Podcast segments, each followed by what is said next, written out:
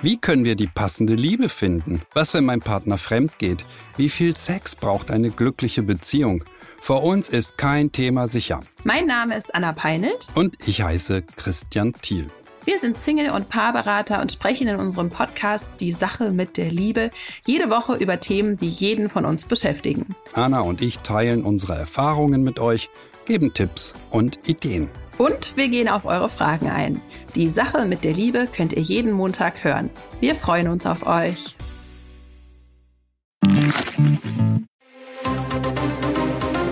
Das Bild News Update. Es ist Montag, der 12. Februar und das sind die Bild meldungen Handyverbot bei der Super Bowl Ankunft von Taylor Swift. Super Bowl Halbzeit. Ascher Show mit Schmusen und Strippen. Insider verraten wahres Ziel des Putin-Interviews.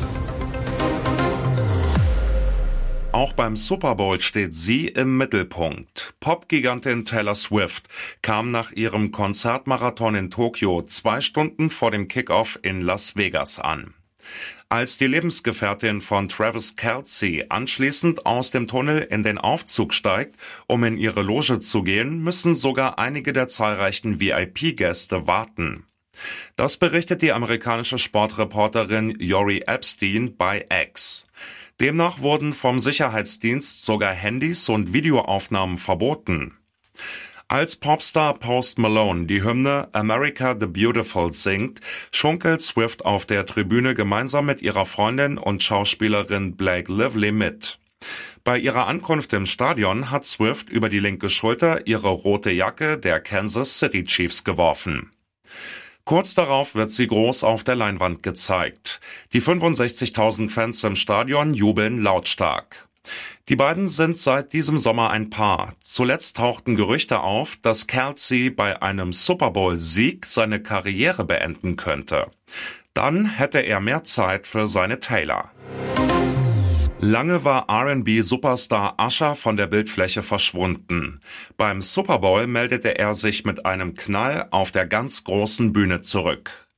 Football-Fans zweifelten im Vorfeld, ob Usher aus der R&B-Rente eine mitreißende Super Bowl-Show aufs Parkett legen kann. Usher gibt mit seinem Auftritt die klare Antwort Yeah. Im Michael Jackson-Style mit weißem Anzug und weißen Handschuhen eröffnet er seine Show mit einem Medley aus Hits wie My Way oder Caught Up. Bei den Tanzeinlagen zeigt er, seine Moves hat er auch mit 45 Jahren nicht verlernt. Wie zuvor bereits spekuliert, bekommt Usher dann prominente Unterstützung. Mit Alicia Keys, elegant ganz in Rot am Flügel, performt er den gemeinsamen Nummer 1 Hit Mabu aus dem Jahr 2004. Danach umarmen sich die beiden Superstars herzlich. Die Fans toben. Las Vegas feiert Ascher-Sonntag. Eindrucksvoller Hingucker. Erst lässt Ascher bei seinem Song Burn die Bühne visuell in Flammen aufgehen, dann legt er einen Ministrip hin. Zu You Got It Bad zieht er obenrum plötzlich blank.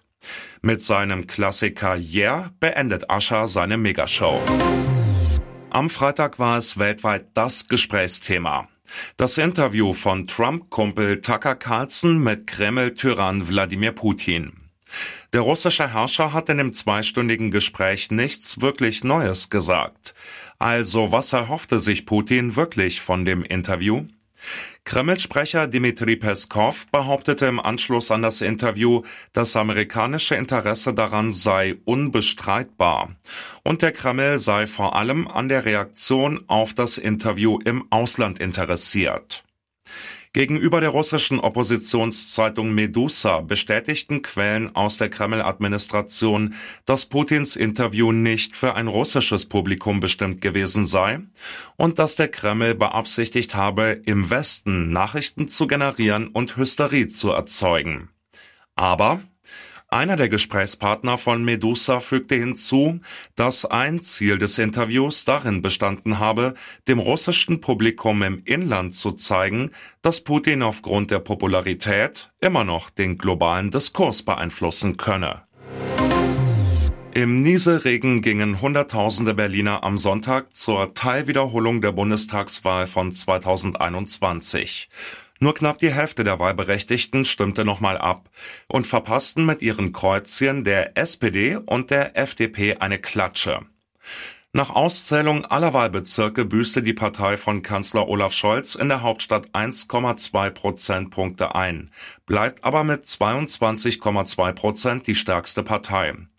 Dicht gefolgt von den Grünen mit 22,0 Prozent, minus 0,3, wie in der Nacht zum Montag auf der Internetseite des Landeswahlleiters ersichtlich war.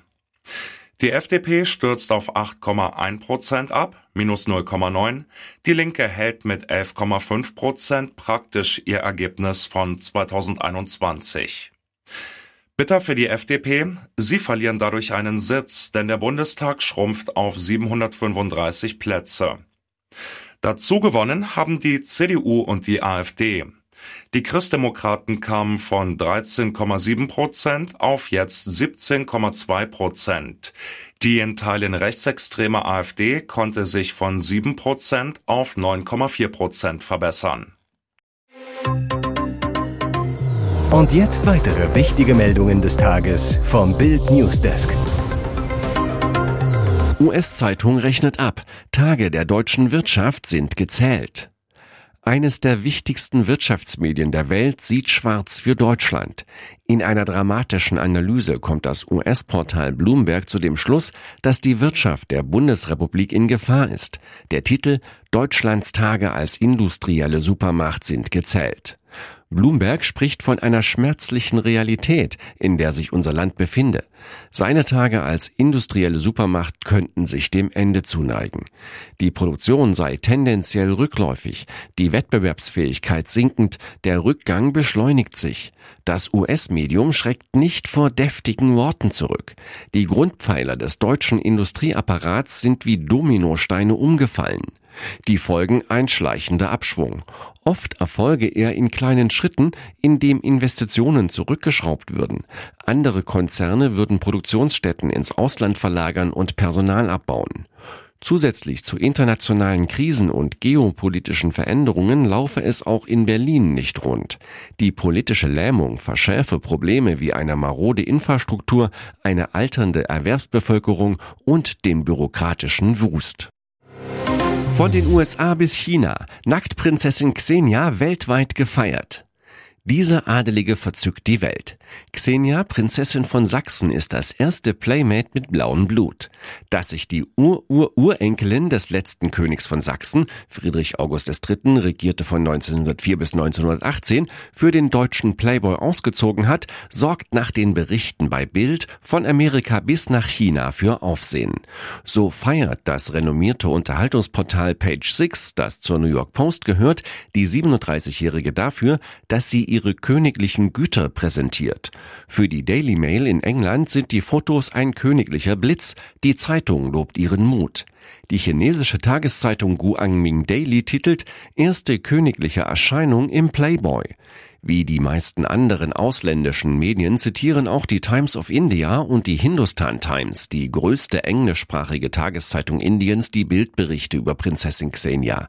Für die Adelige sind die Reaktionen überwältigend. Sie zu Bild, ich bin überglücklich und echt gerührt. Natürlich habe ich mir vor der Veröffentlichung Gedanken gemacht, aber jeder Zweifel wurde ganz schnell weggewischt. Dass sogar in den USA, England und in China über meine Fotos berichtet wird, hätte ich mir nicht träumen lassen. NATO-Generalsekretär. Trump-Äußerung untergräbt unsere Sicherheit. NATO-Generalsekretär Jens Stoltenberg hat Äußerungen von Ex-US-Präsident Donald Trump im Falle einer Wiederwahl säumige NATO-Bündnispartner nicht zu verteidigen scharf kritisiert. Stoltenberg sagte am Sonntag in Brüssel, jede Andeutung, dass Verbündete sich nicht verteidigen werden, untergräbt unsere gesamte Sicherheit, einschließlich der der Vereinigten Staaten und setzt US-Soldaten und europäische Soldaten einem erhöhten Risiko aus. Trump hatte bei einem Wahlkampfauftritt hinzugefügt, er werde von Russland angegriffene säumige NATO-Staaten nicht nur nicht beschützen, sondern Moskau noch ermutigen zu tun, was immer sie wollen. Auch das Weiße Haus konterte Trumps Äußerungen und verwies auf die Bemühungen der US-Regierung, weltweite Allianzen zu stärken. Angriffe eines mörderischen Regimes auf unsere engsten Alliierten zu ermutigen, ist ungeheuerlich und vollkommen verrückt, erklärte Sprecher Andrew Bates. Anstatt zu Kriegen aufzurufen und geistesgestörtes Chaos zu fördern, werde US-Präsident Joe Biden weiterhin die amerikanische Führungsrolle stärken. Kunstwerk ist mehr als 60 Millionen Euro wert. Klimakriminelle beschmieren Gemälde von Monet. Lyon, Frankreich. Mit Dosensuppe gegen einen großen Meister. Wieder eine Attacke von Klimakriminellen auf ein Meisterwerk der Kunst. Dieses Mal traf es das Gemälde Der Frühling des französischen Malers Claude Monet im Museum der schönen Künste in Lyon.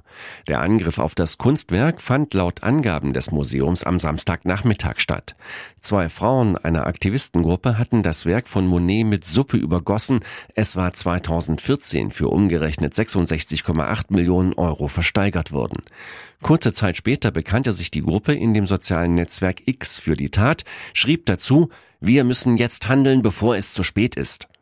Die wirre Erklärung der Chaoten, dieser Frühling ist der einzige, den wir noch haben, wenn wir jetzt nichts tun. Was werden unsere zukünftigen Künstler malen? Wovon werden wir träumen, wenn es keinen Frühling mehr gibt? Glück im Unglück für das Museum und alle Kunstliebhaber, das verunstaltete Bild von Monet ist zusätzlich durch Glas geschützt, bestenfalls sind durch die Protestaktion keine bleibenden Schäden daran entstanden. Gleichwohl kündigte das Museum der schönen Künste an, gegen die Gruppe klagen zu wollen.